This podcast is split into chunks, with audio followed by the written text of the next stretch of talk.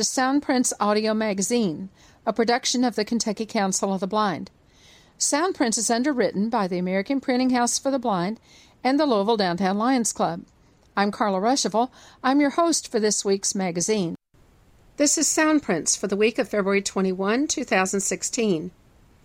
ACB and Rite Aid have announced a new structured negotiations agreement this week. The following information was posted by Kim Charlson on the ACB leadership list.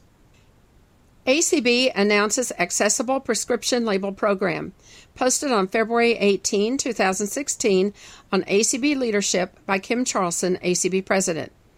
I'm pleased to announce that Rite Aid now has talking labels in all its stores across the country.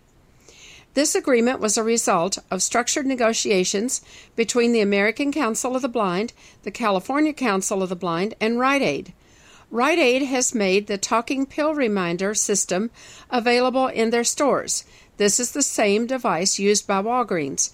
If the talking pill reminder is not effective for customers, Rite Aid will make the ScripTalk talking labels available. Everything will be available free of charge to blind customers. Large print prescription information is also available in the stores. With so many stores, it is possible that there will be some implementation challenges early in the rollout. If you run into any problems, Rite Aid has provided ACB with a contact person for you to call.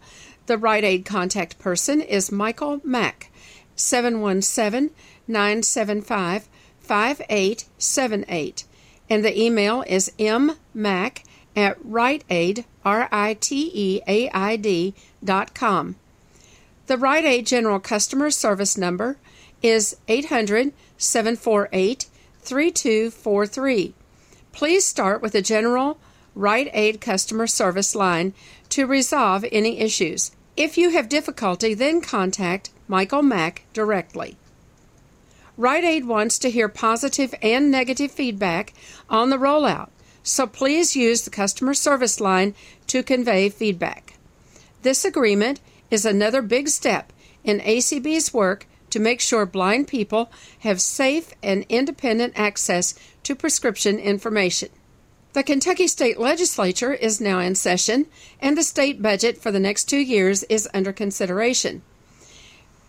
Because of Kentucky's severe financial crisis, Governor Bevin has included in his budget across the board cuts for all state agencies.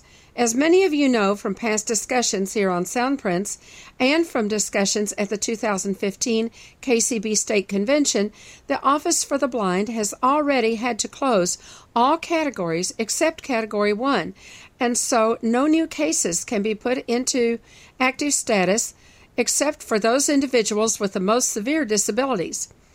At the statewide Rehabilitation Council meeting this past Friday, OFB Director Allison Flanagan shared that should the governor's proposed budget cuts become a reality, the Office for the Blind will need to close Category 1, meaning that no new clients can be served due to lack of funds.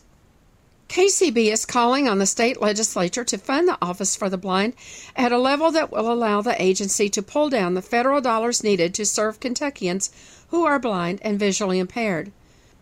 For every state dollar spent, OFB can receive $3.69 in federal dollars.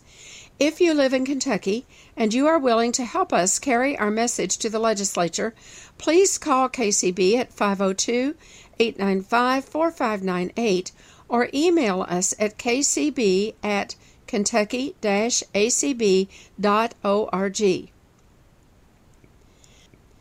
Several years ago, due to financial issues, the Bluegrass Council of the Blind in Lexington found it necessary to give up their meeting room that adjoined their office. In their February 2016 Eye Know e newsletter, BCB announced impending big changes in their office space. We talk with Teresa Thomas, Executive Director of Bluegrass Council of the Blind, on page two. Listen as she shares their exciting news. National Braille Press announced earlier this week that Diane Croft will be retiring in April. Listen to an interview with Diane on page three as she shares how the availability of Braille books has changed since the early 1980s. For several years now, there's been much talk about driverless cars. Will they become a reality? Will they be safe? Will blind people be able to use them? Or is all this talk just a dream that will never happen for people who cannot see? An interesting article from townhall.com was posted on the ACBL email list this week by Peter Altschul, and we share it with you on page 4. And on page 5 is the Sound Soundprints calendar. Page 2 on the phone with me is Teresa Thomas, Executive Director of the Bluegrass Council of the Blind, and she has some great news and exciting news about an, an event, I guess we could call it, that's coming up with the Bluegrass Council. Welcome, Teresa. Thank you. Yes, it's very exciting news. Yes, in your uh, email newsletter that came out today, Monday, February 15. You had a great announcement about Bluegrass Council expanding. And, and let's let people know first, the Bluegrass Council is a regional affiliate of ACB, and it's in Lexington, Kentucky. And for the past several years, uh, you've been at a location on South Broadway, and now you're going to be there, but there's a big change coming. So tell us about it. Absolutely. Yes, we have been at 1093 South Broadway in Lexington since 1995. And um, in recent years, uh, we just kind of keep growing and growing, and we've kind of outgrown the space where we're at. The exciting news is that we are able to expand and not leave our current location. We are still going to be at 1093 South Broadway, like we have been for the last 20 years but we are expanding and taking on a few more suites right here on the same floor. So we're going to kind of flip flop and, and move our offices to the other side of our conference room. So we'll still be in the same familiar location, just be a couple of doors down. And also, in that last 20 years. You you had the conference room for a while, and then for um, a little for a few years, you you didn't actually ha- have the conference room. You shared it, and now you have that conference room back. And to me, that is a very exciting thing because that gives you plenty of space when you have activities, groups in, Christmas parties, meetings, all of that kind of thing. Actually, I'm I'm already kind of feeling that it's a little bit on the small side. We we've been averaging 27 people in attendance mm-hmm. for mm-hmm. our support group meetings. Mm-hmm. But when we have special occasions, like we had our uh, 40th anniversary celebration, right, and we had our um, holiday celebration back in December. Mm-hmm. We had 46 in attendance in October, and we had 52 in attendance in December. That's great. So our conference room is even kind of tight, but since we do have the adjacent suites now, mm-hmm. we are able to open up those doors and use adjacent rooms to put some extra people or food or other things that we need to to kind of make that space work for us. It and gives you an overflow. Mm-hmm. So the full kitchen in the new suites is going to make it a lot easier for events and meetings to to be able to have everything kind of spread out. Now, Bluegrass is doing some some other interesting things that have kind of come along and happened since you became the executive director. And one of those is all of your technology, uh, the things that people can come there and mm-hmm. see. And you've really done a great job of creating some new things. Um, Bluegrass has always been a place where people could pick up information even from its early days. Mm-hmm. It was a great place for people in Lexington to get information, pick up catalogs, brochures, etc. But today they can come in and try out a CCTV or learn to do a number of things. So tell us about the tech program. With this new space that we've acquired, well, before that, in the space we had, we started really working different connections and relationships with different businesses and organizations and people to try and increase the donated items to our assistive technology lab. um, getting more CCTVs, handheld magnifiers, talking devices, any type of assistive technology that helps people with low to no vision be more independent and safer. And with that, we kind of outgrew our space for all of this equipment. Bluegrass has always had technology items available for hands on demonstrations, but we've just kind of taken it to the next level to. Um, when we expanded next door, we're calling it our Assistive Technology Access Center. Mm-hmm. And the Access Center is just that. We're trying to make things accessible to people to try out. We have a lending library where we're able to loan these things out to people, let them take them home, use it in their own environment to see is this really going to work for me? Because every person's vision is different and everyone's environment is different, and lighting and things like that have such a, a different impact on different ways people see things. So, our goal is to try and let people access all of these types of devices to learn about what's available, to try it out, to take it in their home and see what it's like. Is it going to work for them? Because as you know, these devices in many cases are extremely expensive. It's really tough when you think something's going to work and you get it home, you you spent several thousand dollars on something and you realize, you know, this doesn't work for me.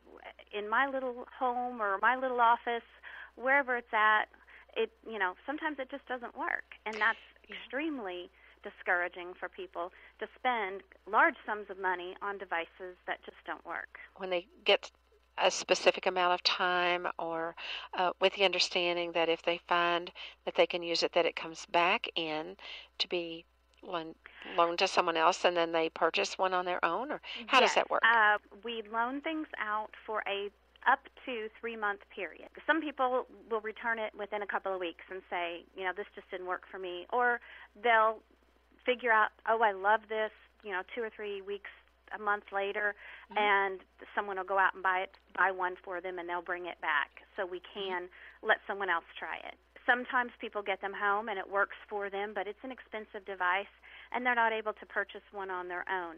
If it's an item that we don't have people on a wait list for, we'll let them check it out for another three months and see where we're at three months.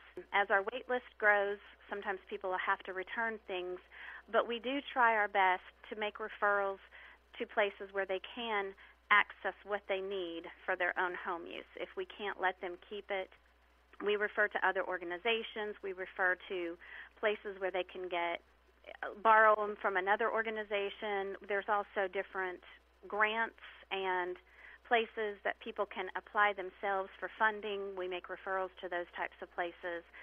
We do our best to help them get what it is they need, whether it's through us or through another organization or through a grant. Now, you mentioned that you have a kitchen in yes. this new suite of offices. And in the Eye Know News today, mm-hmm. which is a very neat name, I think, and that is spelled E Y E space K N O W news for those listening and who don't receive the newsletter. In that newsletter today, you um, alluded to the possibility that you might be able to offer some independent living types of training there for people who are losing their vision. So, do you have any specific plans, or are you just beginning to go down that road? We're just beginning to go down that road, but eh, here in our current offices, we have some basic things like the bump dots on the microwave, certain ways things are arranged or labeled. We have different ways of making things more accessible in mm-hmm. the in the our current small kitchen area. Mm-hmm. And we plan to of course expand that into the kitchen area over there. We've also received a a little bit of grant money to purchase some more items to help furnish that kitchen that are going to make things easier for people with low to no vision that we can use to demonstrate, such as the um, cutting boards that are black on one side and white on the other for contrast, for people mm-hmm. with low vision to be able to use the contrast when cutting items and preparing foods. We're writing grants now to see if we can get some other devices, such as a talking microwave. I, I can't think off the top of my head some of the other items that we're asking for, but we're working on a couple of other grants to help furnish that kitchen. The PenFriend, which is a device that it's it's about this a little bit larger than an ink pen, and it'll scan labels that you can create stickers and labels.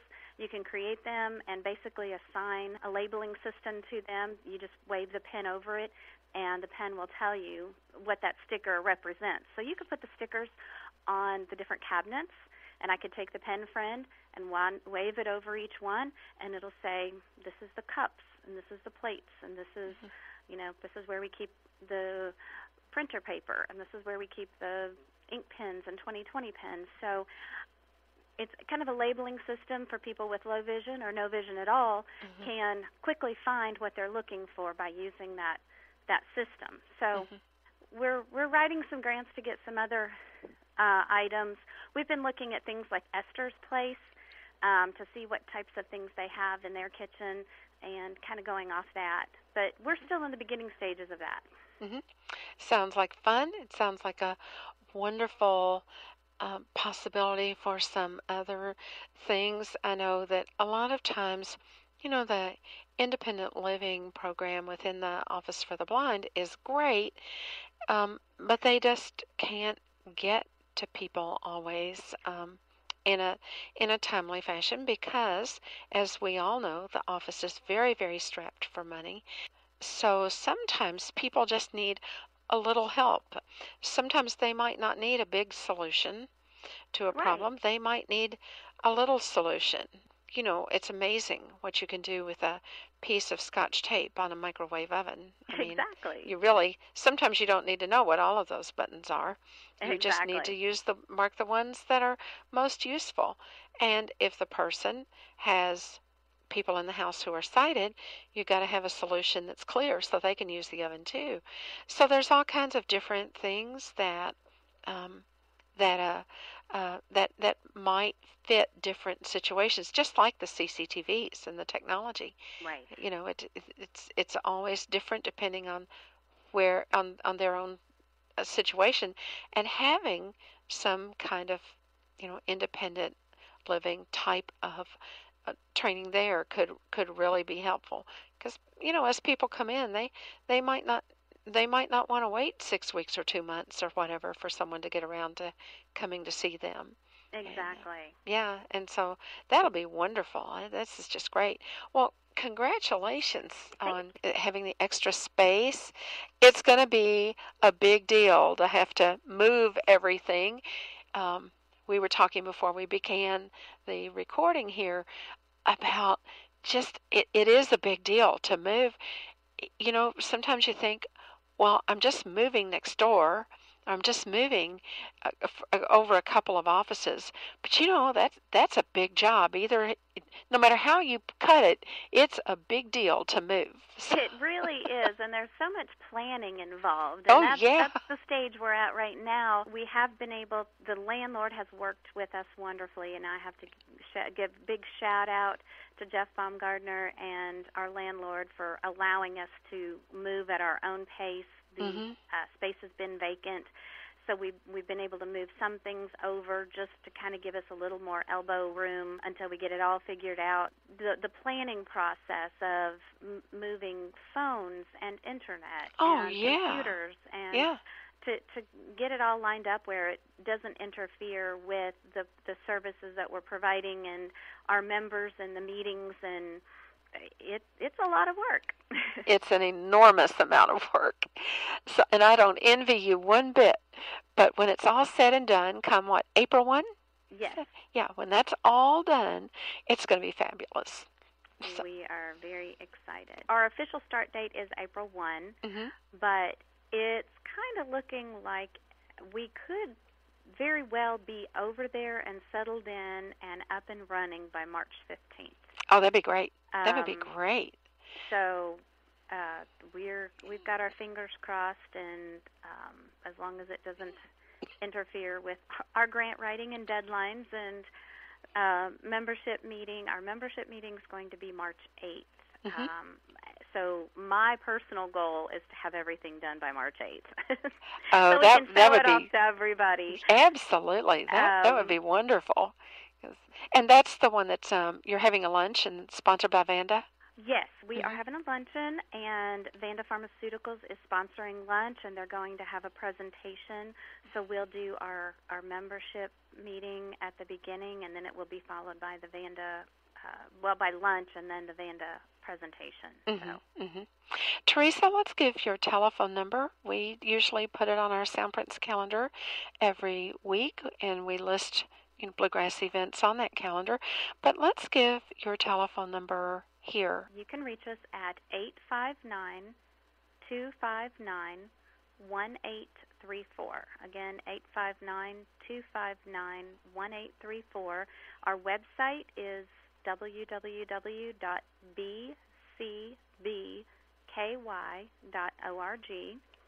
And you can either call us or go to our website and sign up for our newsletter. It comes out on the 1st and the 15th of each month. Again, that's the Eye Know News.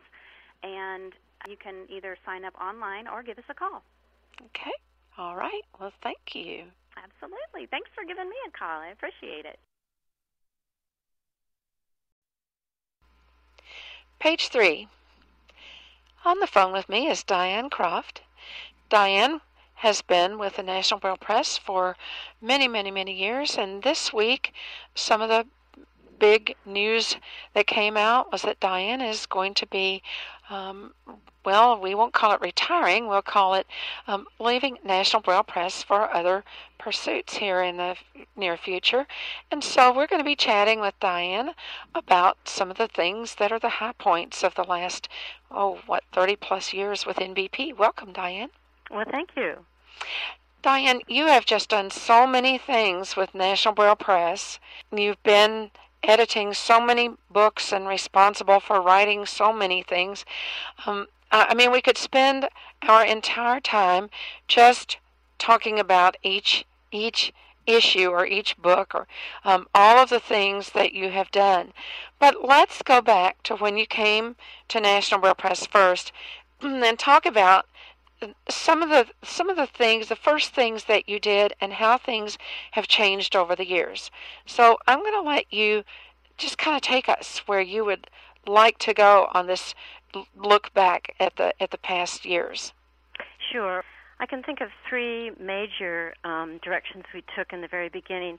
You know, the good thing about me coming from outside the field was, you know, I was surprised at things that didn't exist back then. Now, we're talking about 1982, so things have changed a great deal since then. But back then, um, you know, I was very surprised to discover that you couldn't just buy any print braille book, children's book you wanted. Um, you could borrow it from the library, which you can still do today. Fabulous service. And there were volunteer groups who were, you know, filling in an enormous gap in that regard. But I just couldn't believe there wasn't anything, you know, on a regular basis. That led to the Children's Braille Book Club. Um, it was difficult to get it started in the beginning because we really needed publishers to donate the print books. Uh, we just w- we weren't going to be able to afford the program if we didn't get that to happen. mm. So it took six months of trying to convince uh, publishers to donate the books. Finally, someone locally at Houghton Mifflin said the important word yes, and everything came from that. That was just such a happy day because we knew that once we got one publisher to agree, we could get others, and that's right so certainly the book club was an early um, program that was started back when I came. The other thing I was surprised about was, you know, at the time uh, you couldn't get, you know, the daily news. This is way before the internet and everything else. I can't believe how long ago we're talking. oh i know but i know so um, you know, I remember talking to some students in the area, and they said, "Oh, we just love to read the paper." And I realized early on, you know, before Newsline figured it out how it could be done, but I could see we couldn't do the whole paper in Braille every day and get it out. It's just not feasible. no way you know, I realized that I just love the editorial page and that the editorial page did not have to be quite as current. It didn't have to be in the moment. In fact, editorials are best when the writer has had time to digest and really synthesize the news and develop a perspective. So we started syndicated columnists weekly, and uh, of course that's continued all these years. So Mhm.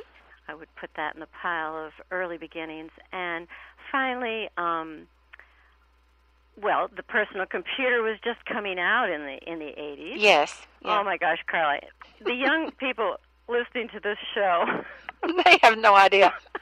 you know, my grandson said to me about a year ago, he's about 11 now, and he said, I hear that there were things called floppy disks. and this kid is one that, you know, you know is mulling over every word before it comes out.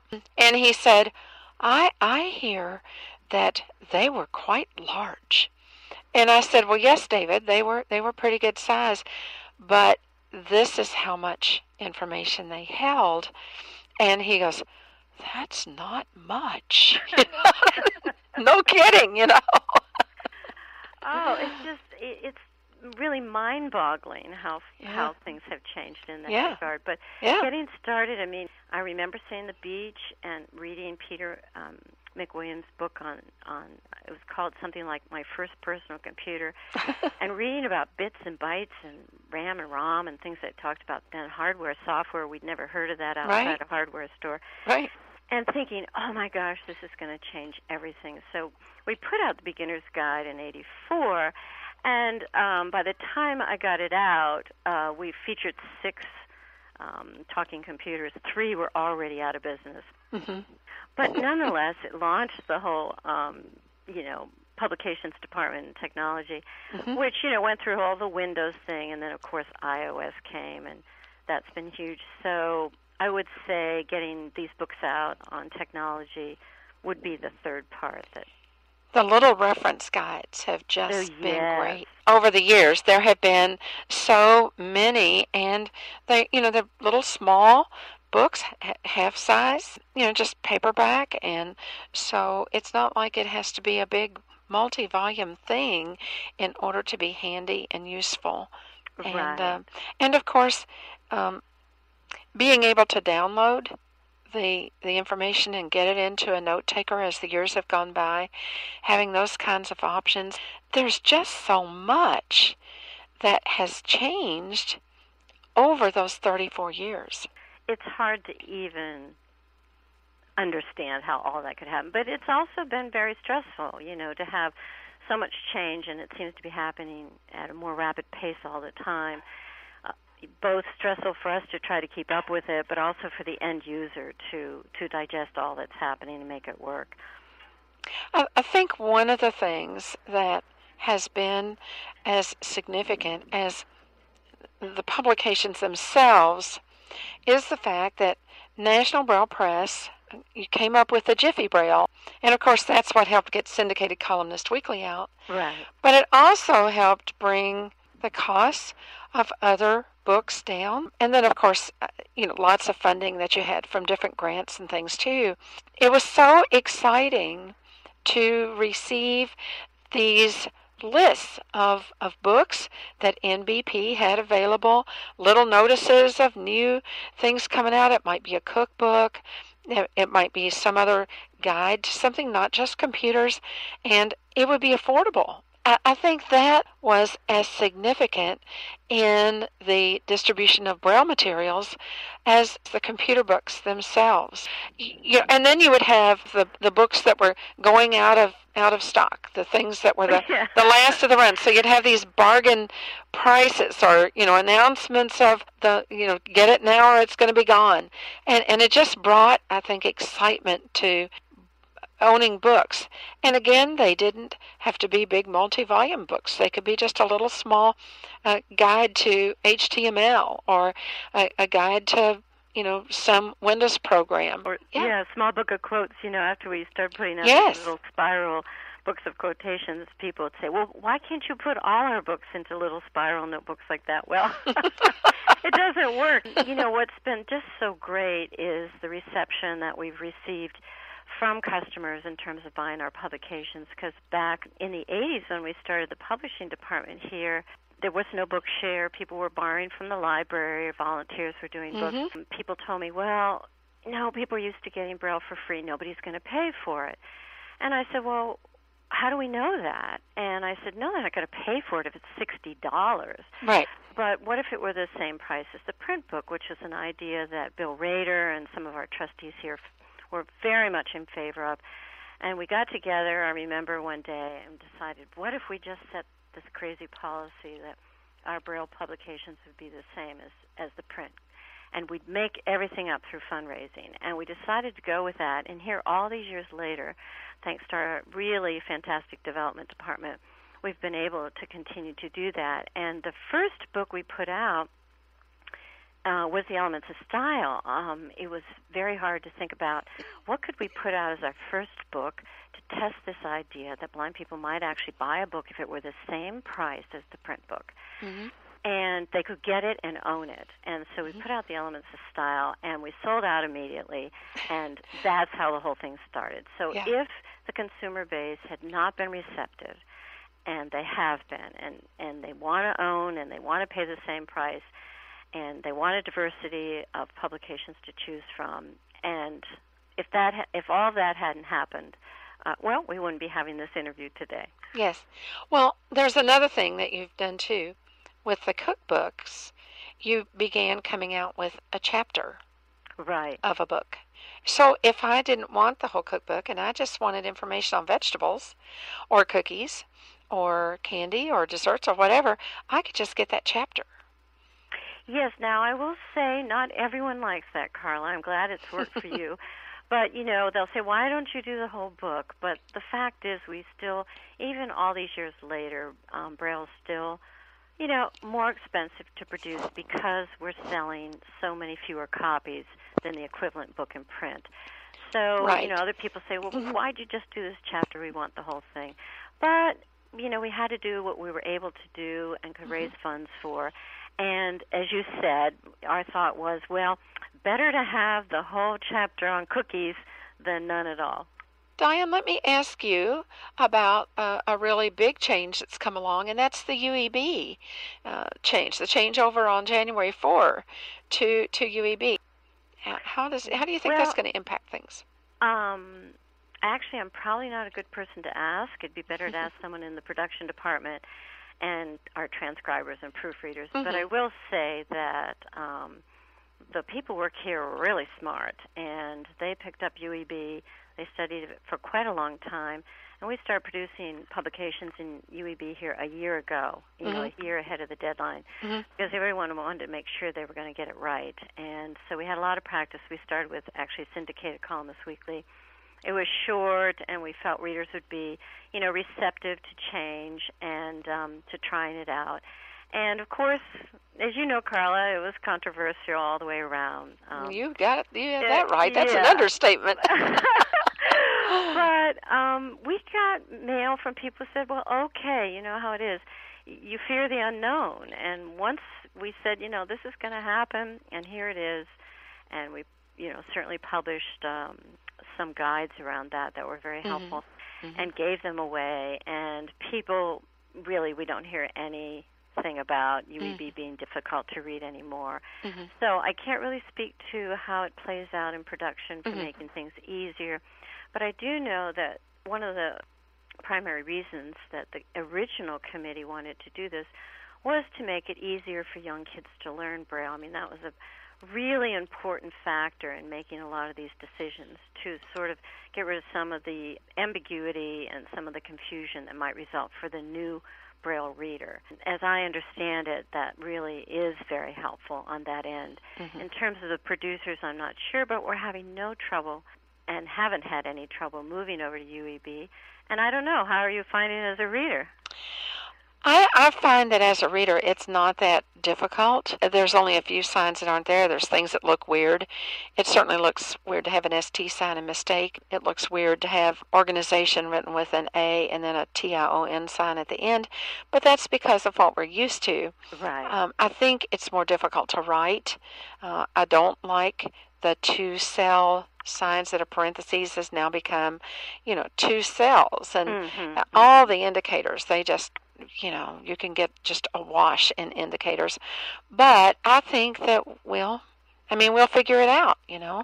Right, and the other reason for making some of those changes is, you know, print has actually evolved quite a bit too. Right, it's very different. And, hmm Right, and so by making it more similar to print, students who really have to often sort through a lot of of you know that those sorts of changes in a print format and understanding exactly when something is say made bold or italics or underlined that sorts of thing that many of the changes were made for that purpose as Mhm. well so again it's not going to be beneficial for someone who's been reading braille for a long time and is no Right. longer in school but for the Mm-hmm. new reader or for a student who does have to know exactly what something looks like you know if the test Mhm. says what does this word in bold mean? You Yes. need to know what They need to know which word is bolded. Yeah, Yeah, yeah.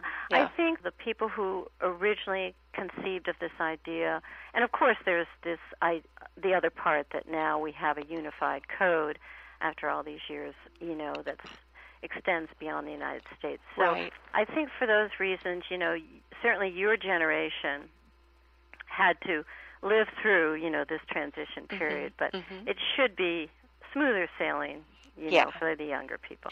Well, let's talk uh, a little bit about what you're going to be doing after you are no longer at National Braille Press.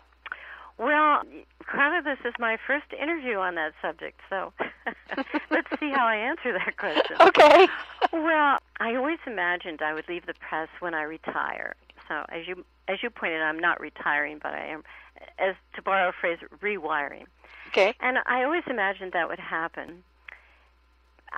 Sort of unpredictably, I've developed a fascination with the psyche and particularly the unconscious part of our psyche. It might not be of that much interest to your listeners, but to try to be brief about it, I I've actually been interested in it for about 15 years, and Oh, I started to write a book about it Mhm. about 10 years ago, and didn't really know what would happen with it. And I'm getting ready now to actually publish it, and I have some good reviews and blurbs about it. And and I thought, what if I just took a big risk and left um, this job I love and this work I love, and devoted the rest of my time or my work time to trying to figure out what I'm saying in this book, promote the book, and begin to speak about some of the discoveries that I've made for myself that might be of benefit to other people. So I don't know where it's going, Carla. I do have my first speaking engagement in April up in Maine where I'll be speaking about and selling the book. So it's starting in April, and that's why I thought I would um, step down from my position here at that time because I, um, you know, you can only put energy in so many places Right. Yeah. and I'm certainly put a lot of energy here that that I've loved doing, but I feel like to take this next step, I need to make a break and and um, put my energy toward this new thing that's happened in my life. Well, we'll certainly be interested to hear more about that as it progresses. I saw in the press release that there's going to be a search committee. Um, that would indicate to me that there probably is not an heir apparent to your desk, that they'll be looking for people, uh, applicants to fill the position. Is is there uh, I'm, I'm assuming there will be an effort to make sure that um, people within the blind community are um, know about the application process and how that will how that will go. I'm so glad you asked that question, Carla, because I hope amongst your listeners um, that qualified applicants will certainly apply for this position. Uh, that's our greatest hope. Um, the reason there hasn't been much information about that yet is first we want to announce I was stepping down. Yes. obviously before we announce the um, the, The new process. job uh, postings. Mhm. So we're kind of doing it in that order. But having said that, now that this announcement has gone out about me leaving, um, the job will be posted if it's not posted already by the time this this interview airs. Um, and I mean AIRS. I do want to talk about that. We will have the posting on our website, and applicants. Oh, I'm encouraging qualified people to apply.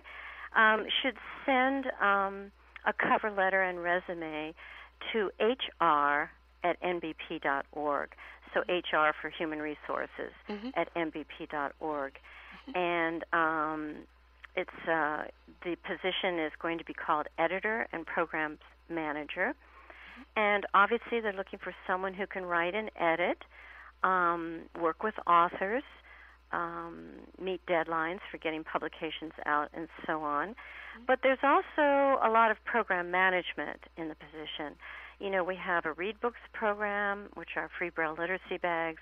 We have our new Great Expectations program, which is about uh, bringing picture books to life for blind kids. Um, so there's a lot of managing those programs, which is really a lot of fun.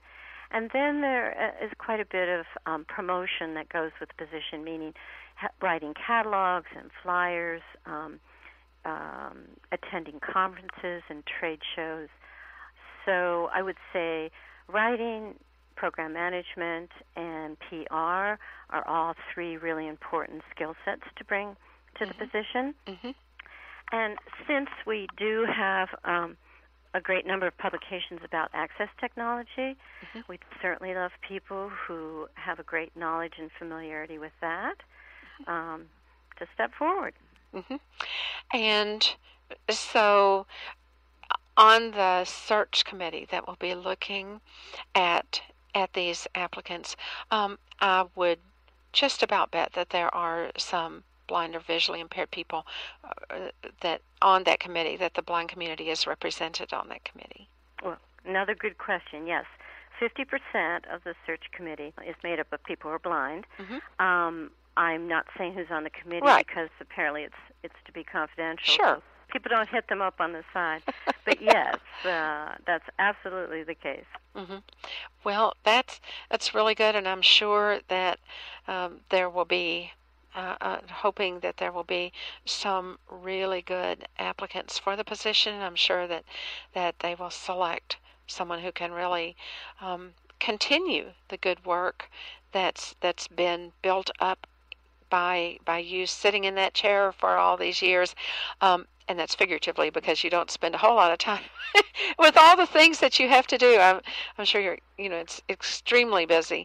Um, the other thing that we before probably, you leave that, because you've given me a great segue to say Okay. something. You mentioned sitting in that chair. yeah, So picture me sitting in a chair, Mhm. uh, all by myself in an office of one, Mhm. and the fact is, all the things we've talked about would never have happened if I were alone sitting in a chair in an Mhm. office by myself. And Right. I want to give a big shout out to all the people who work here and all the departments. It's going to make me cry, but they're the ones who get all this out. They're the ones who raise the funds for it.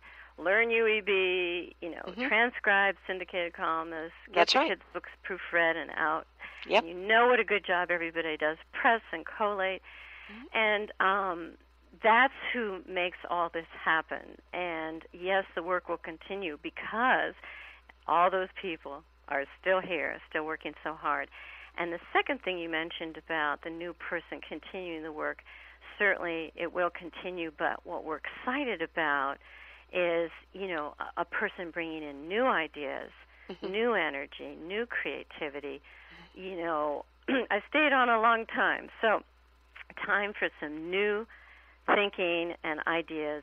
So, um, yes, it will continue because of the staff we have here, but we're also very excited about who's going to come in. Right. And uh, probably the last thing we need to note is that in that job description, with all the various things that are going on, you know, in today's world, the, a lot of times the first thing someone says is, Well, can I do this remotely? Can I do this without having to be there? And it would seem to me that with all of the many different aspects of this position, not just the editing and writing, you can edit and write probably from anywhere, but Yeah. you know, the, all the program management and coordination and all of those kinds of things. I think that we probably would need to know that, at least I would assume that this would be a position that would be based in Boston.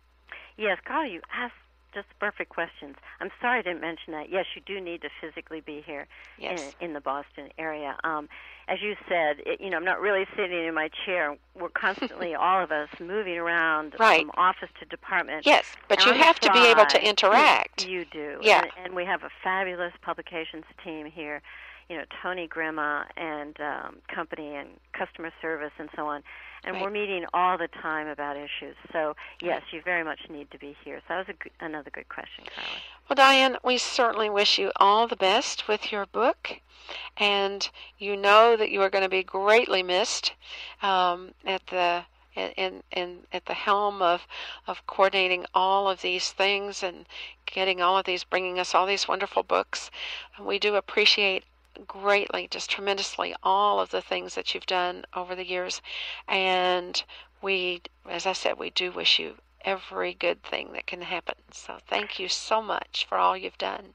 Thank you, Carla, and um, please tell your listeners how much I'm going to miss them. Page 4 Robot Cars from townhall.com by John Stossel published February 17, 2016. The Tesla S is the closest thing to a totally driverless car available now. I had to leave my state to test drive it. New York's archaic laws forbid taking both hands off the wheel. Once outside New York, the Tesla representative in the passenger seat had me turn on the autopilot. Suddenly I was doing nothing. The car drove itself. Actually, I didn't do nothing. I hyperventilated. It's not natural to sit passively while driving at 65 miles per hour. Then came my accident. In a narrow tunnel, the car drifted left and a tire banged against the side of the tunnel. If I hadn't quickly grabbed the steering wheel, we would have crashed. Was the computer guided car unable to handle a narrow tunnel? No, it turned out the mistake, as usual, was human error. My error. I had nervously touched the steering wheel when we entered the tunnel, and that disengaged the autopilot. The Tesla guy didn't warn me, or maybe he did, and I forgot. Once I learned how the car worked, I found the driverless car pretty wonderful, although weird. It's counterintuitive to trust a computer to handle a car's sharp turns or stop and go traffic. But it does work. That's the big point driverless cars are safer than we drivers are. 94% of people killed in car crashes are killed because of human error. The car's sensors see when I'm approaching another car. They see better than we do. They are our future, says economist James Miller. I asked him why drivers should trust the computer. After all, computers crash.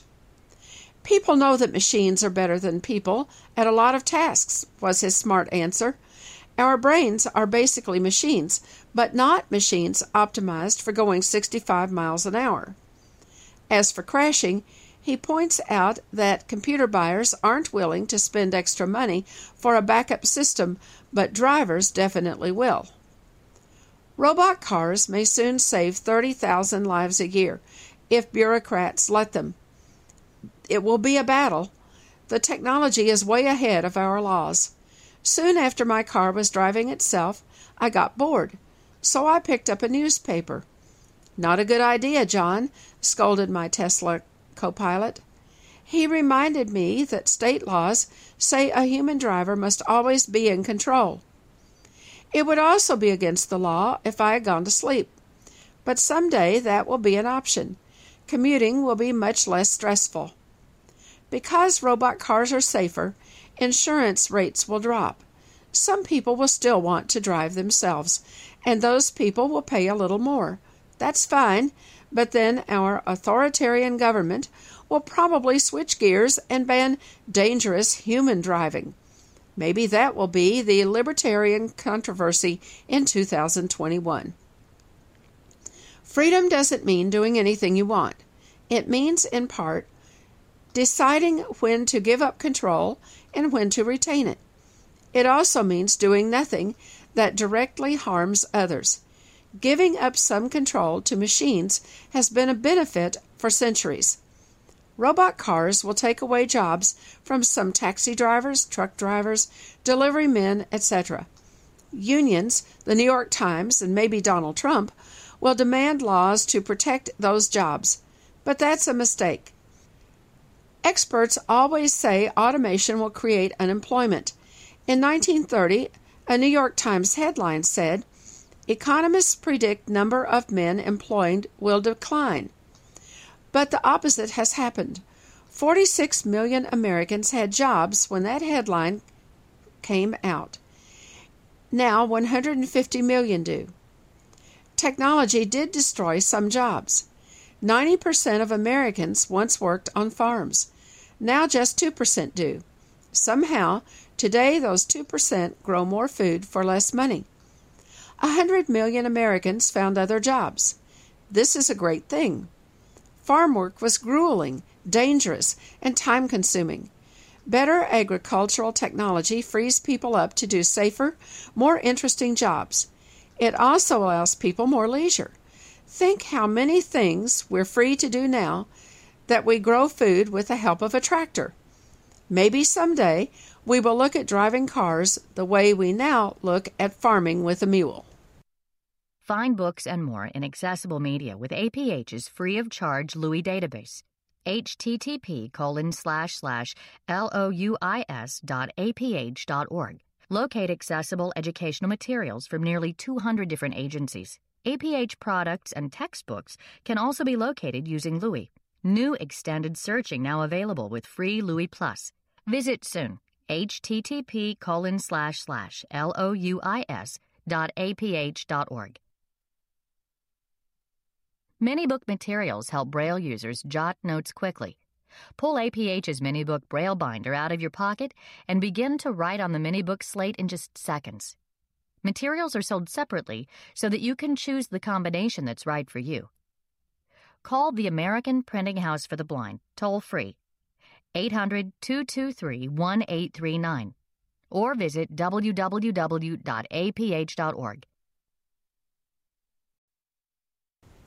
Page 5. The Soundprints Calendar. February 26 is the last GLCB roundabout of February. Education and technology from 3:30 to 6, dinner, pizza, $5 a person, 6 to 7, and games and crafts from 7 to 10. 502-895-4598 to sign up, and of course roundabouts are held at the United Crescent Hill Ministries. On February 27 to March 1, the American Council of the Blind will hold its mid-year meetings including the President's meeting, board meeting, and the ACB Legislative Seminar at the Crowne Plaza Old Town in Alexandria, Virginia. Visit www.acb.org or call the ACB National Office at 202 467 5081 for information. On February 28, the Kentucky Council of the Blind Next Generation chapter for people 40 and under will hold its dine out from 1 to 3 p.m. at the Texas Roadhouse at 6460 Dutchman's Parkway in Louisville. Call 502 750 1774 or email alsmoot, S-M-O-O-T 87 at gmail.com. On March 2, the KCBPR Membership Committee will hold its meeting at 8 p.m. by phone at 605 475 6006, code 294444. March 3 is the next meeting of ACB Lions, monthly meeting for blind lions from throughout the country. Call 712 432 3900 and enter code 796096. The call is at 9 Eastern. On March 4, the GLCB Roundabout will have Braille and tech tips from 3:30 to 5, a presentation on the Civil War in Jefferson County, a look back in time from 5 to 6 p.m., dinner from 6 to 7, and games and crafts from 7 to 10. On March 6th, the Greater Louisville Council will be holding its committee meetings. The Advocacy Committee meets at 7, the Education and Technology Committee at 8, and the Activities Committee at 9, all on the conference line at 605 475 6006, enter code 294444. On March 8th, the Bluegrass Council quarterly meeting will be from 12 to 2 p.m. The program is being presented by Vanda Pharmaceuticals. The meeting will be at the BCB office on South Broadway in Lexington. Call 859 259 1834 for more information. Also on March 8, the Support Alliance of the Visually Impaired, SAVI, will hold its monthly meeting from 1 to 3 p.m. Central Time in Owensboro. It will be at the Wing Avenue Baptist Church, and the presentation is on emergency preparedness. For more information, call Rick Bogus at 270 684 4418 or Bill Roberts at 270 485 8170. On March 10, the Northern Kentucky Council of the Blind will have its monthly meeting at 7 p.m. Eastern by phone. Call 605 475 4700 and enter code 155619. March 11 is a GLCB roundabout with Braille and tech tips from 3:30 to 5, a discussion topic which will be eating healthy with diabetes from 5 to 6 p.m., dinner $5 a person from 6 to 7, and games and crafts from 7 to 10. At United Crescent Hill Ministries, Call 502 895 4598 to sign up. On March 12th, the Greater Louisville Council of the Blind will have its board meeting at 11 a.m. by phone 605 475 6006, enter code 294444. March 13 is the KCB Next Generation meeting by conference call at 8 p.m. Eastern at 605 475 6006, code 294444. On March 15, the Tri State Library users will have its in person dinner meeting in Louisville. The time, place, and topic are to be announced. If you have questions about the Kentucky Council of the Blind, or you need information on resources for people with vision loss, call us at 502 895 4598 or email us at kcb at kentucky acb.org.